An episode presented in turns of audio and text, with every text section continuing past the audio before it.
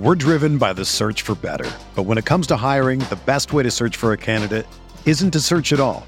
Don't search match with Indeed. Indeed is your matching and hiring platform with over 350 million global monthly visitors, according to Indeed data, and a matching engine that helps you find quality candidates fast. Ditch the busy work. Use Indeed for scheduling, screening, and messaging so you can connect with candidates faster. Leveraging over 140 million qualifications and preferences every day, Indeed's matching engine is constantly learning from your preferences, so the more you use Indeed, the better it gets. Join more than 3.5 million businesses worldwide that use Indeed to hire great talent fast. And listeners of this show will get a $75 sponsored job credit to get your jobs more visibility at Indeed.com slash BlueWire. Just go to Indeed.com slash BlueWire right now and support our show by saying that you heard about Indeed on this podcast. That's Indeed.com slash BlueWire. Terms and conditions apply. Need to hire? You need Indeed.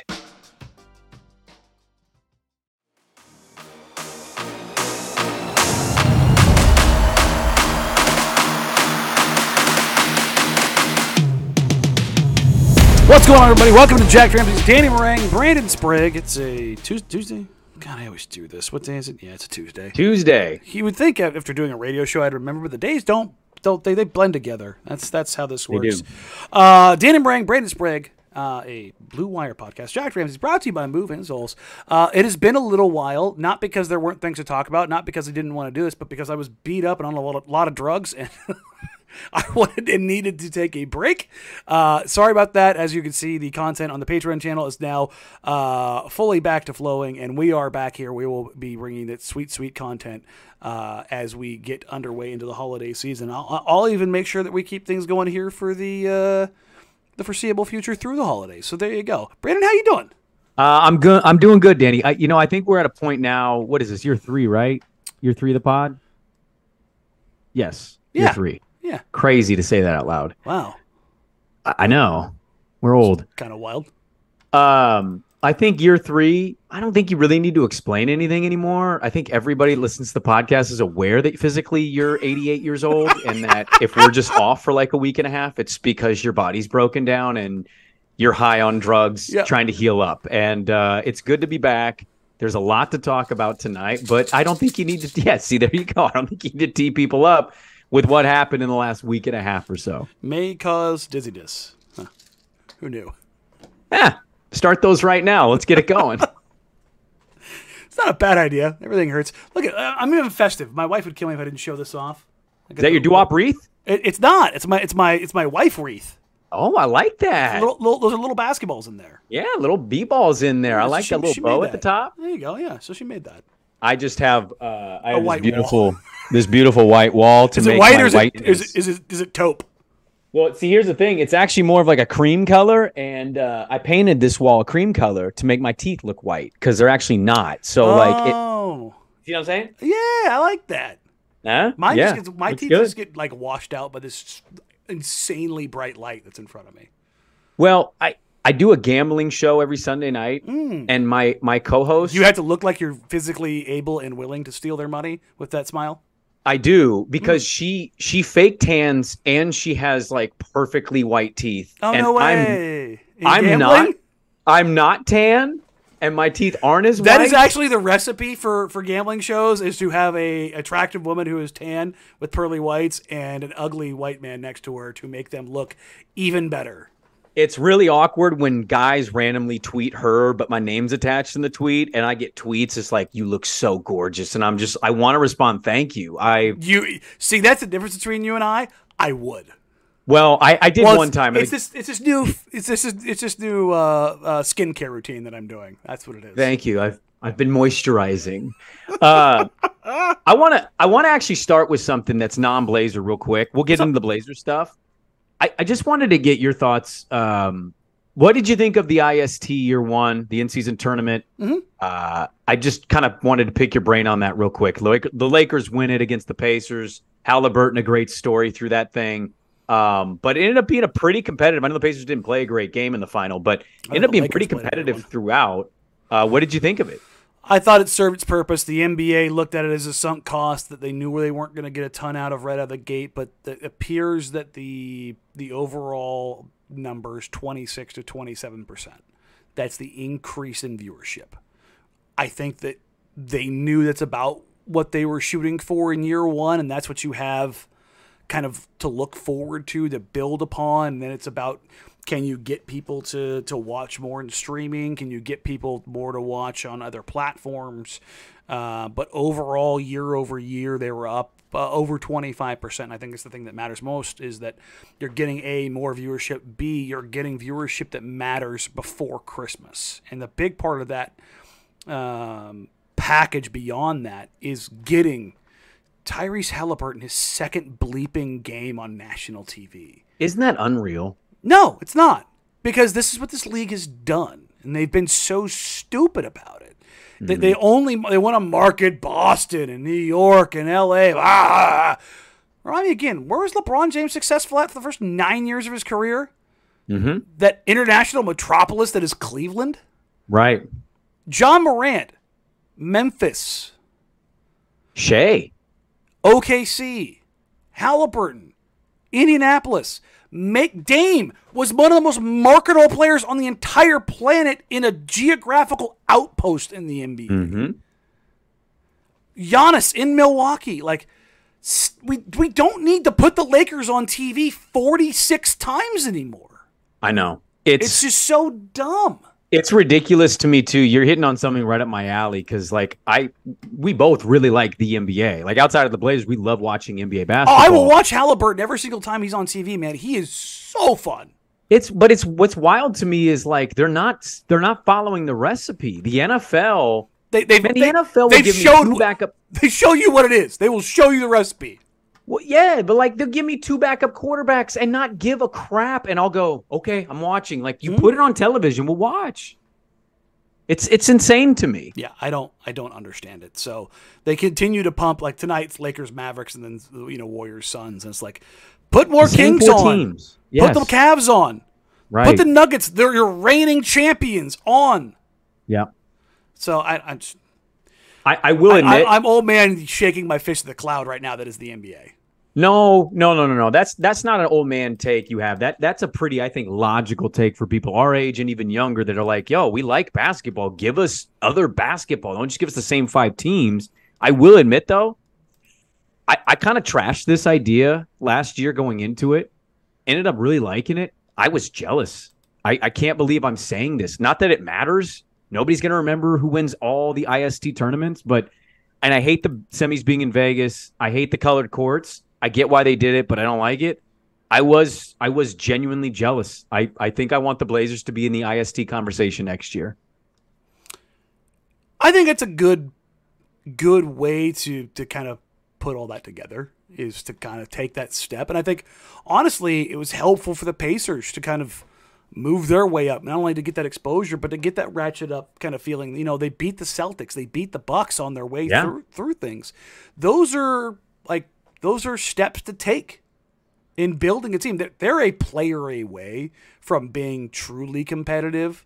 Halliburton, and I, this is this is the craziest thing is he's a top five, top seven player in the league. Oh, got, Danny, got, he's he's got to be in the MVP conversation he, he squarely. Gen- genuinely does. And I know people are like, oh, he's not. yes, he is. By yes, he literally is. every metric, he, he is. He's the most efficient scorer in the NBA right now. Uh, last I checked, his, his effective field goal percentage is like almost 64%. He has the highest assist, assist ratio in the entire NBA. Like, not only does his team count on him, he also has the best assist to turnover ratio for all of the volume guys. Like, no matter what efficiency stat you look at, he's number one and he's doing it at insane volume.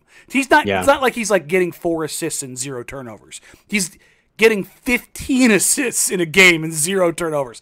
Oh, and by the way, they're playing at the fastest pace in the league. Mm-hmm. Like the, the math isn't mathing around the guy. And he's taking a team that is missing another star player. Miles Turner's a nice player. Obi Toppin's a totally fine role player. Uh, Nesmith is a totally fine role player. Uh, ben Mathurin Hield's fine. Buddy Mathurin, Hield, yeah. like it's all role players. It's like Mm-hmm. varying levels of like pick a role player that fits your scheme for the night, which is why they've been like pretty successful. Is they can kind of mix and match some things, but Tyrese Halliburton is the thing that makes everything work. yeah. If they get a, I know it's like if they, but if they had like a Jaylen Brown kind of player there, they they'd be a monster. What about OG? There's a rumor about OG. I- Raptors are terrible this year. They are, and I like the fit. I they need somebody else, I think, with a little more wiggle. okay. because OG, but but that's also part of it is OG wherever he goes, that's what he wants to do. That's part of his issue in Toronto is he feels like he's just been kind Boxed of boxed into, something. like you're the three and D guy and you don't really get to dribble. Now Right. I don't know if he necessarily has that to his game, but adding a defensive stopper who's a legitimate all defensive player, like a first team all defense stopper, would be a massive thing for them, even if it wasn't like the perfect fit. So Yeah. if they did that, I'd be okay with it because I don't. they- They're clearly too good now to suck. Like to go like add through the lottery kind of deal. Like unless what happened last year, which is Halliburton and Turner or Halliburton getting hurt and Turner kind of getting turned or turned off. Uh, they got remember they got Jarace Walker in the draft, and he's just not ready. Yeah. But if he does find something here in a year or two, and then you add OG to it, now maybe you're cooking with something. Now maybe you're cooking with something. It's it's going to be It's interesting something- to see what they've got. Yeah, it's something that I'm I'm I'm definitely following. Like I, I said it on the radio show. I have teams in every sport that just you'll you'll say a random team and I'll tell you if I like when they're good. Like I randomly for no reason will say I like when the Minnesota Vikings are good in the NFL. The Indiana Pacers, absolutely one of those for me. I grew up with the Pacers being relevant. Reggie Miller was in my life. I like when the Pacers are good and they care about basketball in that state. So Mhm. I, you know, this isn't the Caitlin Cooper podcast. This is the Jacked Ramsays podcast. I think we've talked enough Indiana Pacers basketball here. Shout out our, our homie Ca- Caitlin Cooper. She is going to come on though. She uh, she had some stuff pop up, so she's going to come on and talk uh, the development of Tyrese and kind of like what she's seen and, and some parallels for watching young players grow. I, well, I can't wait to talk with her. She's probably one of the more knowledgeable people I think covering the, the entire sport. She's brilliant. That's just, yeah, That's it is what it is. Uh, let's let's talk a little bit, in a couple games. Let's talk about the return of uh, one Anfernee Simons. I think we've all been awaiting this because he unfortunately got hurt, so he missed a few weeks. Makes the return. What? Going into the half of game one. It's ridiculous. Uh, Remember, he went- he got dumb hot. I think he hit. I think he was six for six in the second quarter. It was like, oh, there he is, and then he missed literally everything the rest of the game because he tore the ligaments in his thumb. He continued to play with tor- with a torn thumb, and it was like, ah, this isn't working. Well, he finally comes back, and in the three games back, Danny, he's averaging 32 and 5 on 44% from three. Obviously, another big game last night Uh-huh. in LA, and what ended up being a pretty close contest versus the Clippers. Uh, we see pretty quickly what it means for some of the other guys to have a guy like Ant back, don't we? Yeah, I mean, look, everybody knows where I stand with Ant, uh, and it's not like I I knew he was going to be a guy who could be an offensive engine. I always said from the jump, I know two things about him. I know he can, he's got an incredible shot, and I know he can get it off against anybody. If you don't believe me, you can go back and check the tape in the draft. I was on the stage with with Dwight and Jason and everybody else. You know, going over the immediate picks between him and, and Gary Trent Jr. And they, everybody kind of looked at me like, "You watched IMG tape of, of this scrawny kid?" Nobody believed you, by the way, in that moment. Like, get out of here. You didn't watch IMG. Tape. and I and I did because I'm a sicko. Um, but Shaedon is the guy who's benefiting the most from Ant coming back because he's now in a spot that makes sense for him. Okay, you can take a look at the at all of the the numbers, whether it's the Second Spectrum stuff from NBA.com or or straight from um, um, Second Spectrum itself. It's a you take a look at where Shaedon worked um, in the pick and roll. If I if I sort things, basically like if you take a look like coming in tonight, Luka had already run 960 pick and rolls. Right, that's a lot. Um, Yeah. For for comparison's sake, uh, Shaedon is at 376. Okay, about a third. That's but- insane. but he had high volume when everybody went down and he was running things okay So Luka for the bar here is averaging 1.07 points per possession in the pick and roll, which is very good, particularly mm-hmm. at that volume. Like that's that's crazy. The only players worse than Shaedon, Keyonte George, Eric Gordon, Talen Horton Tucker, Russell Westbrook, Scoot Henderson, Jeremy Sochan, Shake Milton. Mm. So basically, what I'm saying is that's not Shai's game. And asking yeah. him to do that is he's not ready to do that. He's not supposed to be that. So moving Shai off ball, allowing him to be more comfortable coming off pin downs, coming off back screens, coming off zipper cuts, UCLA action, like whatever you want to do. Hell, I saw the Blazers run floppy the other night, and I, I almost crapped a brick. It's the first time I've seen them run floppy in probably six years. Um, it's it's allowed him to be in a much more familiar spot and pick and choose kind of when he wants to put his foot down, which is kind of like the next development stage for him of like he needs to have his foot mostly down all the time. He can back off a little bit, but then it needs to really come down later on in games. And that's kind of the that's the next step both for him and for Anfernee. Like I saw some people like Anfernee was a ball hog last night in the game, and it's like if you go back and watch the tape, you can see Anfernee Simons or Shaedon Sharpe get off the ball three separate times in the final minutes because he didn't want it.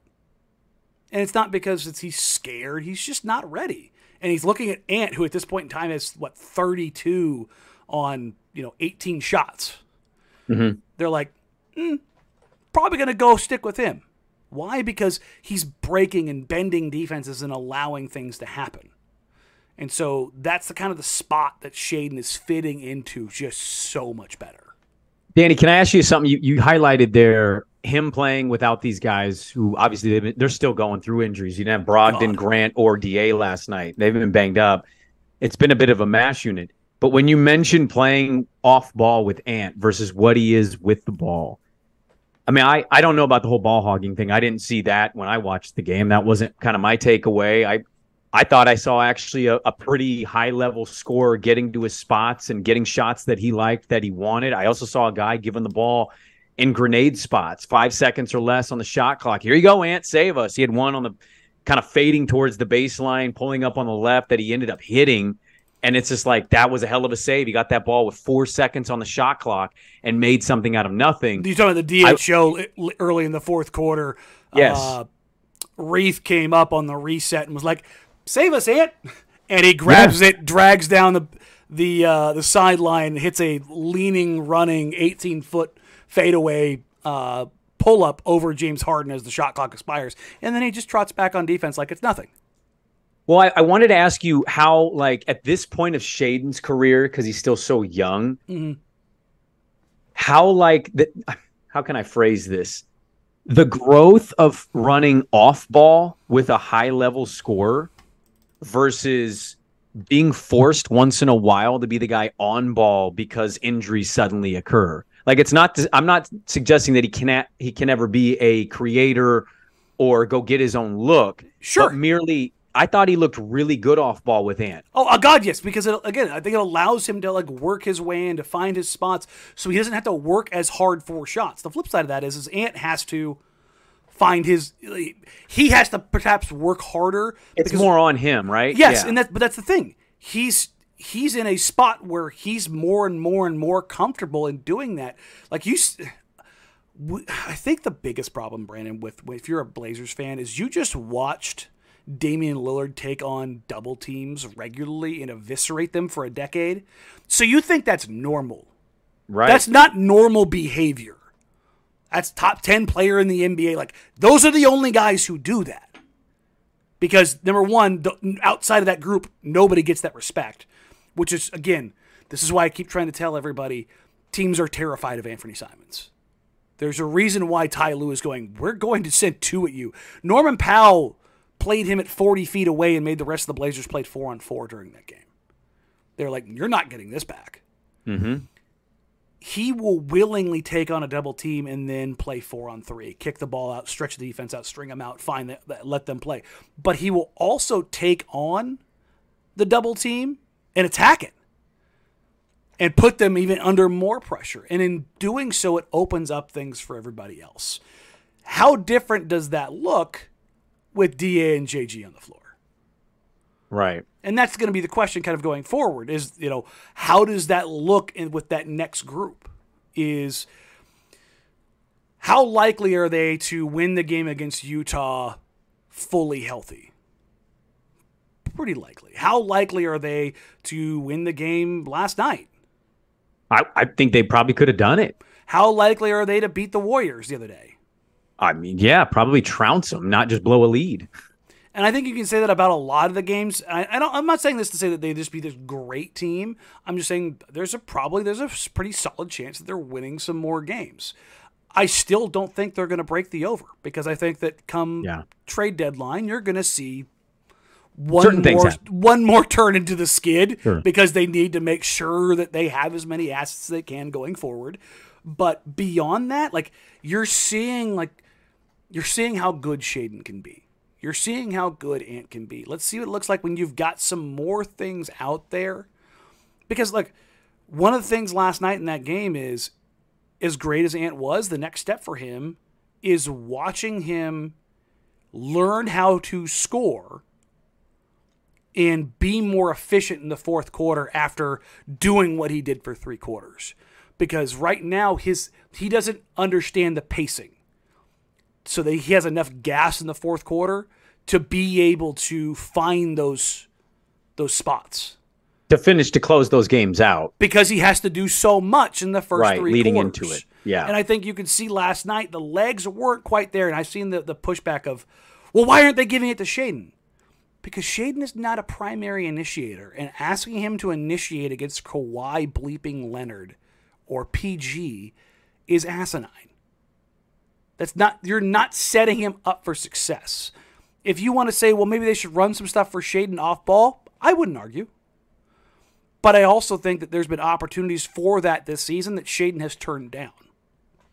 So if Shaedon himself is deferring to Ant in that moment, I think you let kind of Ant do what he does and you, and you live with what happens there. Well, how much of the legs too? I think this is the interesting part, and and may I don't know if, if you've talked to Ant recently, but I think the interesting thing to me with Ant and watching him is not only the aggressiveness in the first three quarters, not that he wasn't aggressive at all in the fourth, but more just pointing out the first three quarters, mm-hmm. the aggressiveness and the ability to get to the line. He Yes. he's averaging, and look, it's a small, tiny sample size, but we talked about this. You date this podcast back a couple years ago This is the thing we wanted to see. out of CJ. We brought this up with CJ. Was CJ was an elite scorer, but he's a midi who didn't get to the line. He wasn't going into the paint and drawing fouls very often. And Ant, up until last night and the last few games, largely hasn't been a big free throw attempts guy. It's one, it's two, it's two, it's two. And now again, small sample size. He's at six. He shot 13 last night.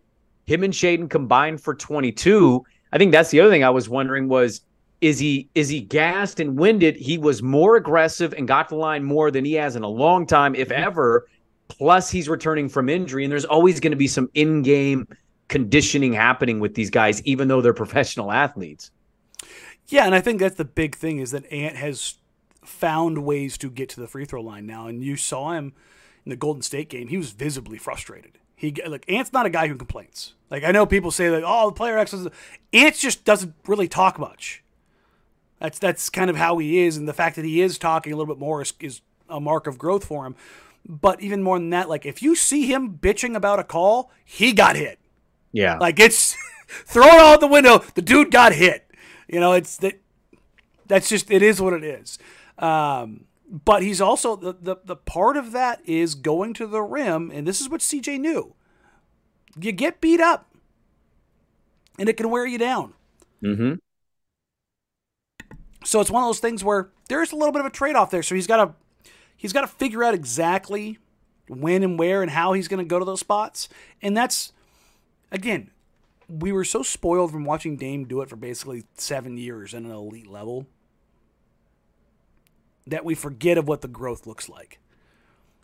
Like if you look right now, Ant's numbers again, it's only four games, are well ahead of Dame's numbers at age 24. Like I think you have to look at this and go, does Ant have another gear? You have to look at this and understand that this season isn't just about Scoot and Shaedon. No. That it is it is very much the one who might be most important this year and going into next year is Anfernee Simons. He is completely Danny, he has completely shifted my view on the season, to be honest with you. How so? The way the way I kind of look, I, I imagined they'd be a six and sixteen team. Mm-hmm. I didn't think it would look like this, which is I, I want to get to a part of that, but just in watching it, like how many of these games, I know they they've had some games, a couple stinkers here or there, but like they were down 19 to Dallas. They cut within that. They got back with one in the fourth quarter. Like when Ant is operating at an elite level efficiently, it makes me it it brings bigger questions to my head where it's like going into the year, I thought they were going to be a trash ass team that wasn't going to compete on a on a nightly basis was going to largely get their teeth kicked in, and they were going to take their rookie lumps with Scoot and what he was going to be. Mm-hmm. And I didn't know how the balance of Scoot minutes and look, I didn't see injuries coming, but like the Scoot minutes and Ant minutes and shade minutes, I knew they were going to have to figure that out some way. But I didn't have a viewpoint of Ant. I viewed Ant as more of um, a really good player who's kind of on the outside of the situation, not his fault and it shifted the kind of way I view the team now in in in some ways. And I'm I'm kind of curious to see what I think about this mm-hmm. when February's here, when March is here, and you're talking about probably not a very good team record wise, but maybe a team still playing hard for their coach and still giving effort night in and night out. He is Anthony Simons has made me recalibrate the way I'm viewing and thinking about this team's future. Mm-hmm. And that's the thing is, I get a lot of, oh, we're going to go down the Dame CJ path. I don't think they are because I think they're going to make a decision. And, let's not get it twisted. You have to make a decision on Ant or Scoot within the next two years.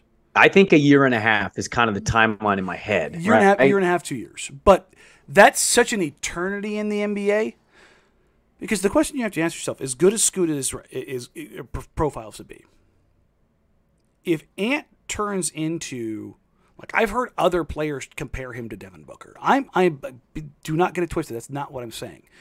But they have I have had other high level players compare him to Devin Booker. Like I've heard other coaches talk about him and how terrified they are of him offensively because he is one of the five best shooters in the entire league.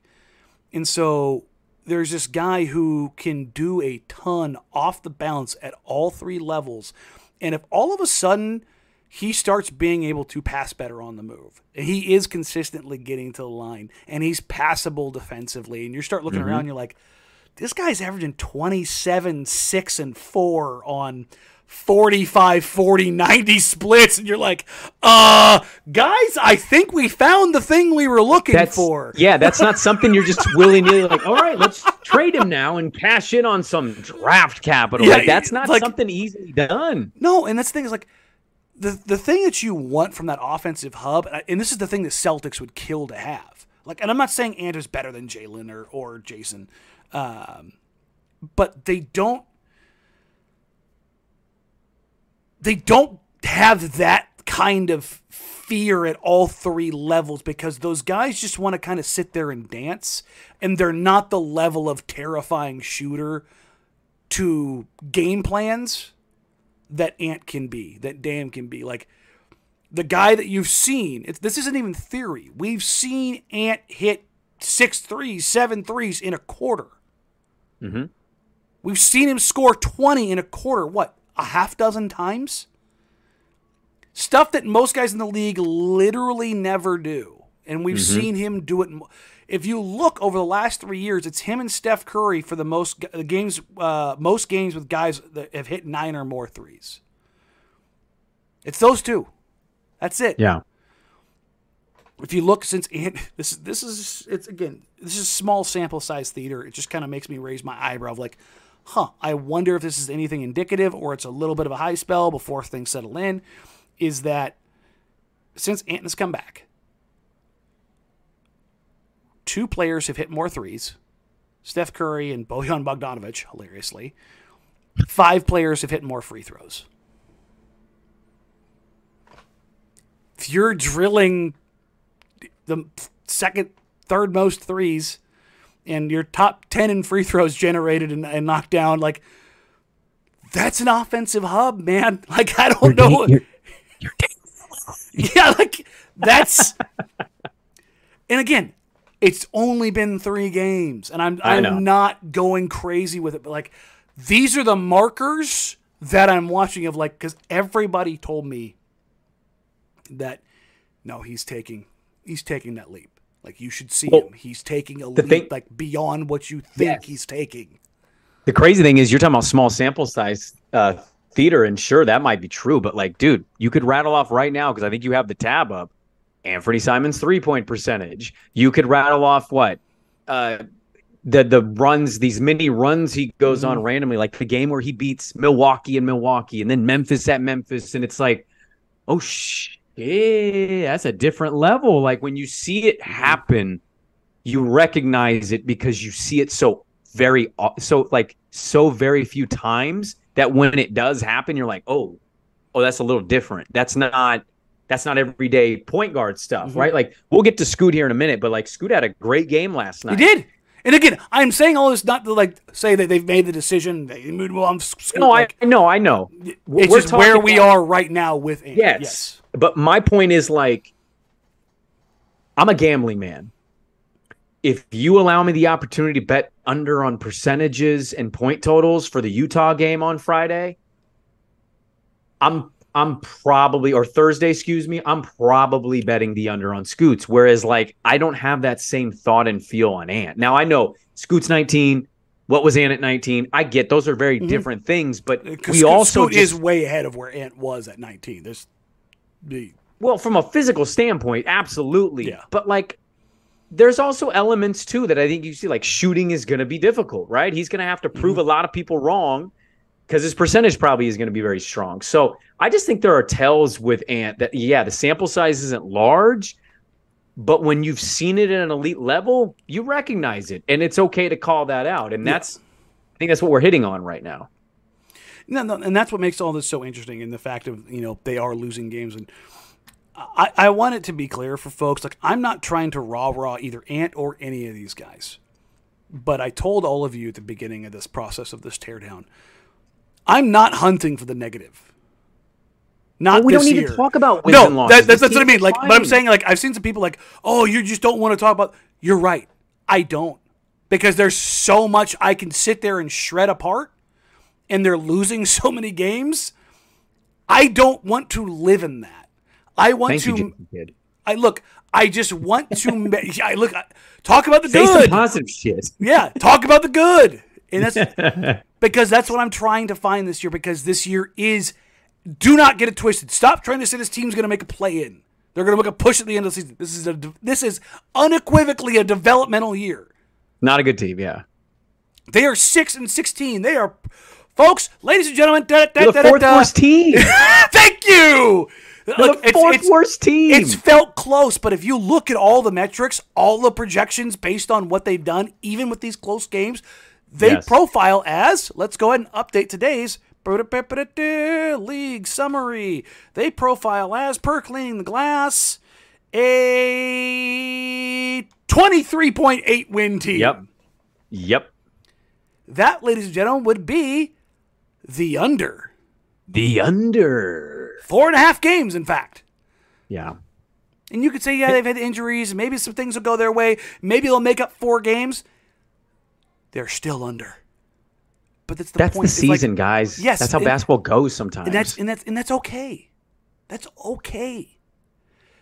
Can I The- these are the markers that we should be looking at and going, okay. Now next year, when you have some data to work with on guys, Yeah. on two, on Ant, on Scoot, on Jabari. Mm-hmm. Then you have on Shaedon. Then you can just kind of going from there. I I wanted to I'm trying to do this consistent segment on the pod called X's and No's. I know you do the Patreon where you Mhm. kind of dive into things in every game and you give thoughts on players and evaluations. I, I want to kind of stick. This is this is in the positive realm because again, like I just I don't want to do a podcast for an hour and just talk about depressing crap that like we all know. Mhm. I, I want to I want to talk about the good here because we've seen this team be competitive with some good teams. We've seen this team damn near beat teams that going into the year I don't think we thought they would beat. And I know some team like Minnesota being the one seed is a surprise for people, whereas like the Warriors being what they are is also a surprise. Mhm. But when you see them come back within one against Dallas, or come back and leading against the Clippers very briefly, and then ultimately losing in the fourth quarter, I thought Habistro, for example, had a great stat on the broadcast last night where he pointed out just how much full court pressures they apply and how mm-hmm. that comes to previous years. What's what to you? What's real about their style of play? the intensity. I, I, I say this with the utmost praise and joy imaginable. Two is a giant asshole. And I mean that like I could not give higher praise. He seems like one. And I and like he's not that as a human. It's on the floor. The man is a terrorist. The competitive stuff, yeah, yeah. So I've talked to probably about a dozen opponents now about um, you know what they've seen from Scoot, what they've seen from Ant, what they've seen from Two, just trying to get a feel on guys. Every single guard that has been picked up by Two is like that dude is a mother bleeper. Yeah. Like every single one of them has been like I hated it. He's just on me and on me and on me. He's- They're like he's relentless. It's like it's not fake. And he goes, he talks cash shit too the whole time. And I'm just sitting there going, good, good, good. like I'm, I'm sitting here loving this, and it's so funny because she was like, I don't really talk that much, and I'm like, somebody's lying. He's Why would uh, the opponent lie about that too? it's a random dumb thing to lie about, man. It's he, he says like, well, if they start talking, I'm I'm not gonna let them not talk. Oh God. So it's like it's that, which is fine. Yeah. But uh, he's he does this in practice. Like I've talked to guys like he's like this in practice. He doesn't let up. good. Good. So like that's real, and I genuinely think that is something that is infectious. Like Is that Chauncey thing, or you think this is like two, like two bringing? I, some I think it's? I think it's both. I think Chauncey kind of embodies that, and two has that. you know, like I, I know you know this, but saying what you're saying out loud, like to hear that the second round guy that they just traded for Mm-hmm. this summer, as a rookie, Is the best defensive wing they've had since Nick Batum. And is maybe resetting the intensity of the franchise. Like Mm-hmm. that's some wild stuff to be saying out loud, and I don't think you're saying that lightly. Mm-hmm. No. and that is a hell of a compliment to a young player. Yeah, no, he gets it. He knows this is how he's going to play in the NBA. This is how he gets on the floor. God bless this kid. Look, he, he's he's not immune to making a mistake or two. He makes them regularly, but hit 20 shots in a game. We know he makes mistakes. hey, look, I talked about the practice, and he was like, "Yeah, it was, you know, I maybe Chauncey told me maybe a little too much, maybe a little, this maybe a little too much." Like two gets it. He had a little smile on his face. It's, I would think pay money. Somebody I'll asked him if, if he's ever going to take that many shots again. He's like, "Ah, you never know." Like, uh, He shot like six times last night. I would pay money, money to watch Chauncey bring That- him in. that to talk about the 20 conversation- Yes. two, 20's too much. I mean, it is what it is, but you know what, man? Somebody take some shots. Look, there's some Wes Matthews in him of like, oh, you're not going to take the shot, Yeah. so I will. Give it to me. And like, I like that confidence of like, Yeah. you're not going to do it. Somebody has to. Right. Might as well be me. Mm-hmm. there's there's there's an inherent level of confidence there that's that's real and i think that that emanates from him as part of who he is and look we'll talk about scoot here in a minute scoot is a defensive competitor man he'll get on the floor and immediately pick up all 94 like he's just whoop he's he's a foot off the line just let's go Yep. let's go. And you know he'll pick up a dumb foul here or there, but he'll compete. You know he had that Yeah. rip uh, on the the fast break by James Harden last night, where he rips it away and then Harden kind of poked it back out off him. He let it go and got the steal, stopped the transition, got the turnover. It's like So you see this competitive. You saw Ant fighting with Ka- look, look. Kawhi Leonard is going to Kawhi Leonard. There's nobody last night that was going to stop him. But you see Ant fighting with Kawhi Leonard for position, trying to deny Kawhi, you know, backing him up and throwing him back. You see uh, WAP, 27 year old rookie, out there competing. You know, Jabari, his engine's always running high. Like you look at this team, Shaedon, even though he just looks like he just, you know, woke out of, you know, got out of bed and's got a drug rug on, he plays with some intensity, man. He does. Yeah. Like it does it wane every now and then defensively? Yeah, he's a second year player. But this team hasn't lacked intensity. They've come out of the gate maybe a little crappy.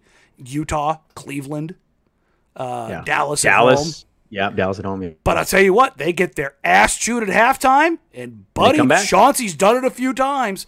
They Yeah. come out with a renewed focus, and they're like, "Well, why didn't they come out with a focus in the beginning?" Well, number one, they've been missing half their freaking roster most of the season. Number Mm-hmm. two, they're a young team. They don't know what it takes, and not having Brog, JG, and Da out there is huge because those guys are your tone setters. It, so it's become incumbent on Ant, who's learning how to do that. You know, it's it's an underrated thing to say, and I know it, it may not make sense to some people, given their record. But when you watch them, with or without the vets, and and obviously having Ant back is is huge. So there's a smaller sample size there, but like it, it just feels like a team that likes each other. You know what I mean? Like it, it seems like a team that gets up for one another for the most part. Like when That's when two makes a good play, they're see the bench they're standing up. Yeah, that's a thing that they're working on. So because the trade with Dame was so late, these guys didn't get their August runs in and their late September runs I mean, The Dame trade was what September 28th. About that, yeah. I think it was the 28th or 29th. Like, so camp's going. Because for those that don't know, usually guys come in, probably half the team, especially the back end and the young guys, they're in in late August. Labor Day hits, everyone's in the gym. And it's the unofficial start of camp. Coaches can't Right. be there, but they're running. They're getting in shape. They're getting their timing. They're getting getting to know each other. They'll work some stuff out. That's why Chauncey brought them all down to, to Santa Barbara again. It was kind of get them to bond. But they really weren't bonding yet because it was still so many new parts. And then Ant gets hurt. Then Time Lord gets hurt. Then Brog gets hurt. And Scoot's struggling. And then Scoot gets hurt. And it's just this jumbled mess. And nobody's really right. And so they're they're still figuring out their timing. And in that process, they're they're st- they're figuring each other out. One of the fun things about being in the locker room is that, um, you know, who are really good friends now, or appear to be good friends, is are Jerami and Matisse. And I can hear the, you know, you hear their conversations, and it's like, oh, th- this is a this is a, this is a different connection that maybe you didn't expect. Uh, Ibou Badji just came back to the team, uh, what a week ago, two weeks ago now. They love Badji, like the the whole room. Like he walks in there, like Badji's always smiling, and he just brings that energy. Skylar Mays, maybe the nicest guy in the NBA. And like legitimately, just the Yeah. salt of the earth human being that you just can't help but root for. Right. Um, and so like they're getting to know each other and that bonding and liking each other. If you're a superstar team, and I'm talking superstar team that has like the ability to win no matter what, you can get by not liking each other. If you're all pros, it just won't last. You get Yeah. one, maybe two years out of it before Golden State. Mm-hmm. They had like the KD had to go. Like everybody just had enough of everybody's shit. There's too many egos in the room. It just was not going to keep working. You know, somebody Right. was going to get punched in the face. Ultimately, that somebody, Jordan Poole. Um, but you you just try to figure this stuff out, and sometimes it works, sometimes it doesn't on a chemistry level, because that's what GMs do. Because it's not just the how good are they on the court. The off the court stuff matters. And like if you've got guys that their vibes aren't right, they can tear a locker room apart.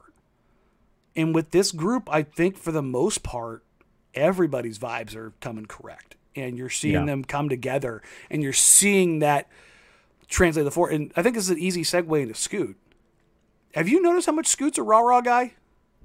Oh, uh, uh, you know what's funny is I've noticed Scoot is such a rah rah guy that there was a play. when Shaedon made it, Scoot was on the bench, Shade made the play, Mm-hmm. and Scoot came off the bench and flexed on the court at Mm-hmm. the crowd as if he was the guy making the play. That was that was the Theis. That was the Shaedon step back at, at Yes. Daniel Theis into the shadow realm. He's he's not just a rah rah guy. If you watch the if you watch the replay and just look at the top left corner, you can just see Scoot lose his mind. he he reacts as if he's the one Mm-hmm. making the play. I yeah, I've absolutely noticed it. It's it's it's he's on the court when he's celebrating. It's crazy. And he finally had a great game. He shot 50% from the field. He had three or four threes, career high 19 points. He dished out six dimes. You mentioned what he was doing on defense. Like that was his best game as a pro. I was really happy for him. No matter what the opinions are, I'm not rooting against anybody. I was really happy to watch Scoot have that game because you know what? That game means something to him. It's not the game, it's the opponent. He he looked up to uh, Russ growing up. I mean, And Russ busted his ass in that first game. kind and of think he- humiliated him. He did, and I think he noted that, and he played a really good game. I know we agree on his jump shot mechanics and how, but like he had a great game last night. So we we need to recognize that. No, and I think the, the, ball going in. Um, shout out to Mike Richman. I think he, he called it BGI ball go in. Um, it- I noted it last night on Twitter on live. Like, yes, the shots going in make everything look better. It's always going to make everything look better. That's just going to be it. But I also think that Scoot has pulled the reins back. Like a couple of the opponents that I talked to said that Scoot was out there playing without a plan, which makes sense. That's a good way of putting it. Yeah. Like he doesn't know what he wants to do, how he wants to do it, and how he's gonna get there.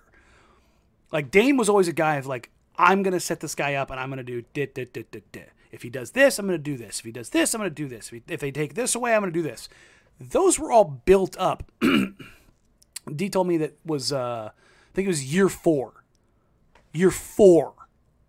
Let that sink in. Year four of the four year college guy said it was around year four that things started to slow down and he knew what teams wanted to do and how he wanted to attack it on a nightly basis. Scoot is like scratching the surface of like, I could get to that mid range pull up here. I can take this guy off the bounce. If I'm in the open court, I can push it out and try to really put pressure here. He is no longer playing at breakneck pace and like the tears rolling back out of his eye because you know the he's he's got to squint to see through things because he's moving too quick. Yeah. He's still playing fast. He's still getting into stuff, but he's limiting just how much he's forcing things. Yeah, I was gonna the- say that's that's what's been different the last couple games. the, the pressing doesn't feel you know he's not driving to the cup and it feels like oh oh what am i doing like there's it, it didn't seem like he had that last night the No. way that he has in so many of the other games No, and I think that's the big part of it is I don't think the game's slowing down. I don't think he's maturing. I think you're just seeing just a smidgen of growth. And that's what this is supposed to be. And this is why I continue to want him to come off the bench. Like barring something massive changing, I think Scoot should finish the year out on the bench. i think that would be a really good place for him Because that's a place where by the end of the year, what I hope to see is that he's able to dictate something to a defense. I'm going to get to this mid range pull up whether you want me to or not. You're trying to take this away? No. I've got to move and a counter move to get there. Nothing you can do about it. I'm going to get there. Or, oh, I got a switch? I got a big on me? Oh, he's playing drop heavy on me? Cool. I'm still going to attack your chest and attack your hips and play tight to you and not round out my drives yeah so that I can keep pressure on you and collapse the defense and then find a pass. Like I want to find, and it doesn't need to be perfect. I just want him to see something, recognize it, have a plan. I don't care if it's a crappy plan. Have a plan. Cobble together with popsicle sticks, tape, and Elmer's glue a plan. he, I'm, I'm not asking like, for Ocean's Eleven.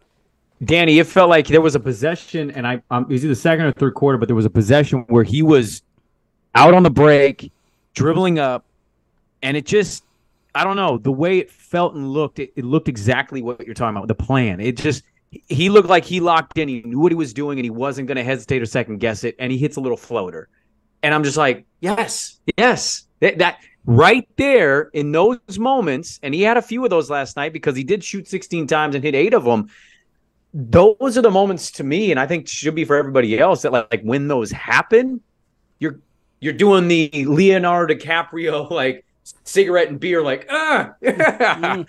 that's it. And that mm-hmm. was to me like that was one of the moments last night watching it. I do think we need to highlight something else, and it's it's Scoot adjacent. Hell, you could take the what is real to you and what's not real to you uh, thing too, and Scoot here. I, I want to commend Chauncey on this because I think Chauncey, given everything thrown at him this year with the injuries and the youth and the kind of the rebuilding on the fly veteran young guy thing, man, they're six and sixteen. So we're not talking about record here. But when you say intensity, when you say Toumani playing heavy minutes, you're talking about running Jabari occasionally at the five when you're when you're down. When you're talking about saying Scoot, you're a starter and then saying, "Nah, Scoot, you're gonna come off the bench." Like when you're handling all of that, I think I think given everything, Chauncey's he's impressed me. He has. Mm-hmm. Like I haven't been the biggest Chauncey guy. I the record is obviously not great. It is what it I'm is seeing, because of circumstances. I'm seeing a team give a damn, try, fight back, and they're, I like how he's kind of handling Scoot. Like, yeah, making adjustments. You you've mentioned it before all the actions they do try, even though people think every possession's ISO because yeah. it kind of boils down at the end of a shot clock. Go get a shot. Oh crap! Because okay. four other things didn't work because it's like it's a little rough because guys have been in and out of the lineup. Yeah. Yes. Yes. Hell, and, and, defensively, they, they've kind of scrapped the zone a lot. They, they, they've junked it up a little bit every now and then, but for the most part, they're man to man principles. And even some of the times when they go into zone, they have some pretty strong man to man principles within their zone. So sometimes it kind of hides it. Um, but like you see them making changes. Like we were doing the watch party last night, and and shout out uh, one of the guys who got me to lose my mind and tear my headset off because he wanted to argue with me over things that the Blazers were and weren't doing. And he, I mentioned something like they're they're running a coverage for X or Y, and he's like, "Well, that's crazy." I'm like, "No, they they're doing what worked in the first half." they aren't going to change until the Clippers change. That's what Ty Lue mm-hmm. is. The Clippers. That's what everybody loves about Ty Lue is like he does this thing, like he'll do something different until you beat it, and then he'll change it. So they were running drop with Moses Brown in the first half, and they didn't attack Moses Brown in pick and rolls. Well, in the second half, they've got Moses Brown at, at running drop, and Kawhi Leonard's like hitting like 18 foot, 14 foot pull up mid rangers. Look, yeah, that's a Kawhi Leonard shot but you don't want Kawhi getting to the rim or getting deep into the paint, collapsing your defense and spraying out to three. Like, if the thing you're going to give up is Kawhi Leonard lightly contested mid range pull ups, so be it. But what changed right. was James Harden started running pick and rolls of Zubac and pulling Moses Brown up higher. And then, then, guess what happened? The next stoppage, bloop, Duop Reath, right back in at center.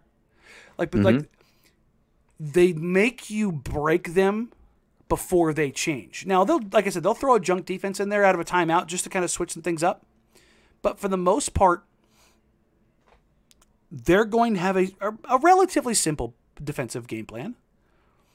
But they're going to make you break things before they change anything.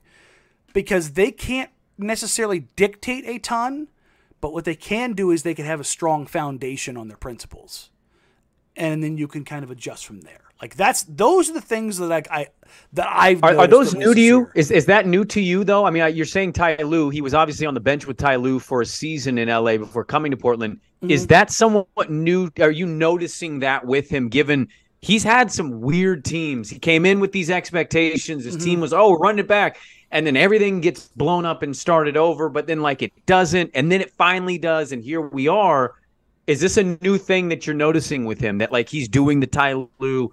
I'm gonna hit you with it until I see you adjust, and then I'll adjust to your adjustment. Uh, I think there's a there's a pretty steady commitment to that. I think the big thing is, is like number one personnel. I'll always I'll beat that horse to death and come back a week later and kick it again. For sure. Personnel is the thing that matters the most. You've got size, you've got length, you've got athleticism. You can you can do more things and commit more resources to that end. But to say that Chauncey hasn't learned anything in three years is kind of not even kind of it's naive. As much as we talk about like, you know, the players have grown, Chauncey's growing too. Like again, is he the best coach in the NBA? No, no. That's that's Erik Spoelstra's mantle. Nobody's taking that from him. But is Chauncey learning, and are we seeing a team compete and play the like? This, remember when he said he wanted to see this team be a team that teams don't like to play? Yes. They're that team right now. They're finally the team because I mean, I'll, can I add one, one real quick caveat to it? And by the way, I'm not suggesting he's he can't learn. I'm merely saying like it feels like he he has though in year three when you're talking about doing things like I'm just going to keep hitting you with this until I see you stop it. I noted the Golden State game and last night's game. Obviously, Ty loses guy, but Steve Kerr is not somebody he coached with.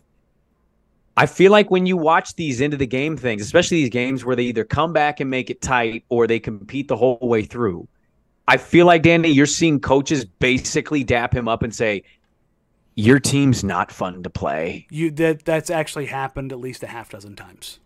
I, it, it has to be more than that, given all because I'm watching ah. specifically for this at, at the end of the a game. lot, a lot of Jesus, man. I know. Yes, Yes. no, that's happened a lot. Of like, that's a tough, it's a tough little team you got there. Like, They're not the Wizards. You know what No, I mean? Like, yes, they're, they're, bad, not the Wizards. They're not the Pistons. They're not the Spurs. Like, remember, Yes. and we talked about this. Like, what version of this team? Like, they, they'll probably be the fourth worst team in the league. Like we all we kept saying, the Pistons and the Wizards, they're gonna be bad, and it's like, it's.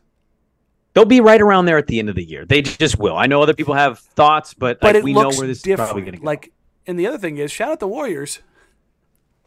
We love those Warriors. That draft pick's looking better and better for Portland each week. Hey, uh, it did what? What did they end up? Um, I forgot to bring this up to you and text it to you. Did the? I'm surprised the Warriors uh, hurt Gary Payton II with all of their poor medical staff. Stuff. right? Like, yeah, I'm no, they, they didn't they didn't shoot him up Toradol either. crazy. That's weird. Yeah, I've had a more than a few group chats who were like, mm, hate to see it. Yeah, really bummed. Go Beavs. Hate to see that happen to a top notch organization.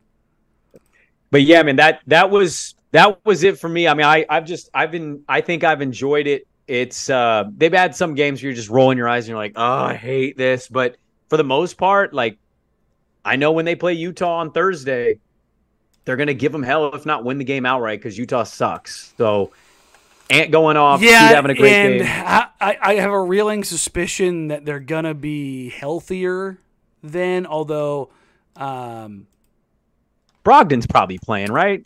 I have little to no reason to suspect that he won't because I haven't been told anything about him eh, being remotely serious. Um, I did talk to JG before the last game. Yeah. To be blunt, my guy's going through it right now. Dude, concussions, it's crazy that It's his- football players it's his, play with It's his those. fourth. Oh, It's JG's fourth. Like that's I, a I controversial number. Like, I, I, I tend to worry about like when he took that shot. Like I, if you if you watch the playback from that from that game from me doing the watch party, you will see me jump and say a lot that I won't say on the podcast. Like I, Yeah. I was genuinely scared for him. Um, he'll be back, but when I talked to him, he had his hood up. He's still, he's still fighting it a little bit, and that's why he didn't make the, the trip to to L.A. Um, maybe Thursday, Hmm. but DA? Da, it's a little harder to tell. Like he's seven foot, so every time it's you hear lower body, you're like, yeah, take time, Yeah, you got to be. take yeah. time. yeah, don't don't risk it. don't risk it, especially here, because I don't want to hear about how Blazers big men legs are cursed. Take your time. They don't Yeah. need you this season. Please Right. don't do this. Right. But we'll see. We'll see what comes out of that. And then, like I said, with Brog, um, Brog's just the kind of guy you got to manage. He just gets banged up. He's Knee one of- soreness always worries me. I know it's precautionary stuff, but it always worries me. he that's just him.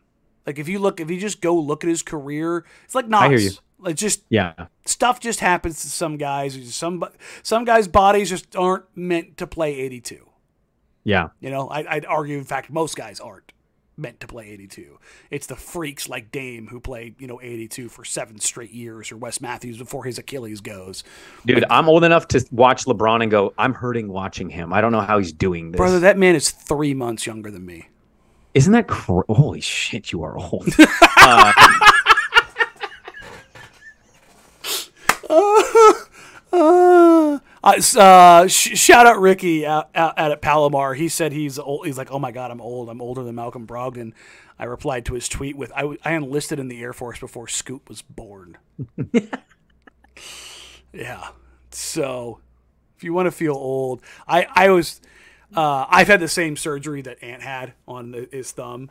And Uh-huh. Shea had obviously the same. He had the wrap on his thumb when we were talking about it before a game. I was like, "Yeah, no, I had the same kind of thing." And uh, I can I can take and like dislocate that thumb now. Like it has like a you don't know if that pop came through on the mic. I can take and like literally pull it and put it in a weird place and then like reset it. And he was like, "Oh my god!" And I kind of started showing him like a couple different injuries, and he was like, like the look on his face was disgusted. And Ryan's locker is right next to his, and I was kind of listing all like the all out. He was looking at his phone. he just slowly looked up at me, like are you kidding me? Like as I started going down the list of things, and then I looked at both of them, I'm like, and every single one of them happened before either of you were born. you've got to be a you've got to be a topic of conversation in that locker. Oh no, it's like it's it's no, it's come up. Like it's when when you're oh, not there, When I'm there, it's come up. right? But when you're so not I there, so they're I like, know it's come up when I'm not there. Are you kidding me? like that guy is. I don't know how he's still alive. It sounds like he's dead, but Yeah. he's still here. Nas used to joke about it all the time. Like it was just like because you know he saw me go through the multiple hip surgeries. He was like, "What are you doing here? Like you lunatic! You just had her surgery like six weeks ago. Why are you in here?" But I, I say all that because it was just it, it's it's it's interesting to kind of see where these guys are and just how young they really are. Yeah, They are so young, dude, and they have so much in front of them. And yes, the chat's going crazy right now. Uh, Draymond Green is going to get suspended. what happened? I'm I'm not watching. he he just he just got he just run blocked Bradley Beal. Oh, Beal came back tonight too. Yeah, like my my entire timeline right now on Twitter is suspended. Dude, if he's not suspended for like, I mean, what was the last one? Eight games or Yeah. some joke? Yeah, Let's see if it's on. Oh, I can't wait to get that first round. and this pick. is after he spun and he punched Yusuf Nurkic. oh, He punched jeez. Nurk in the head. Oh, sh-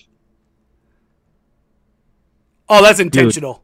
he he's got to be, bro. You got to sit this ass clown. That's that's 25 games with his Get back- out of here. with his No, he should be out for the year. This is ridiculous, dude. yeah. I'm tired of this guy. yeah, that's intentional. That is insane. That's the least. That's a sucker punch. That's absolutely a sucker punch. He's gonna try to play that off. Oh, it was spinning. He was holding me. Like, get out of here, dude. Unbelievable. All right, it's a good place to end it. All right. Draymond Yeah. Green being a dirt bag. Uh, thank you guys for being here. We will uh, be back on schedule doing at least two of these a week, if not more. Um, I'm feeling a lot better. I'm still struggling, but hey, that's what drugs are for. Shout out Big Pharma. Well, it's a weird shout out, but sure. Look, man, it allows me to do what I can do now. I feel I feel that. I It is what that. it is. Hey, the great part about this is Draymond getting shut down will definitely help the Blazers lottery pick odds. So, uh, What is it? Top four protected, right? top four. Yeah, they're not going to be that bad. Well, you got to hope ping pong balls. You know what I mean? Fifth would be good. Fifth, I like fifth. Fifth would be great. I like Hello. fifth. Two top five picks. How about number two and five? I would say two and 5 Two and five together, great. Mm. Uh, all right. Like, rate, review, subscribe, help us grow the show. Totally forgot my, my tags there. I was like, uh, what are they again? You can find us on social media at Danny Marang, at Brandon Sprague, at Jacked Ramsays. Do the show more often. You won't forget these things, jackass. Uh, email the show, jackedramsays at gmail.com. And as always, you can catch Brandon every morning, 6 to 9 a.m. on 1080 The Fan with his co Haberstroh tomorrow, 7:30. Hey, you get the Haber show coming in. Yeah. Um, and then uh, on top of that, uh, Brandon will take like three weeks off for the month of December. Yeah, easy. It's it's like tw- it's eleven days. Okay, it's eleven days. It's, not it's, three it's, weeks. it's not a full Isaac Ropp. yeah. You used to uh, call that an Isaac and Souk, man. Yeah, the whole month of December used to be their thing. Hum, babe. 11, 11 month schedules. It's great if you can find them. Be in radio for 20 years, and that's what happens. Oh. Uh, you can find me, of course, noon to 3 on Danny and Dusty, also on 1080 The Fan. Uh, like, rate, review, subscribe. Also, find us on YouTube on 1080 AM The Fan. Help us grow the channel there. You can come hang out with us during the show. Uh, all yes. the shows, during Brandon's show, during my show, and during Isaac Souk YouTube Live. The streams are up and running. You can interact and talk to us throughout our shows. Other than that, uh, I'm going to go laugh at Draymond Green and find out just how long people think he's going to be gone. So, uh, everybody have a wonderful night. Uh, take care. Talk soon. Mm, bye.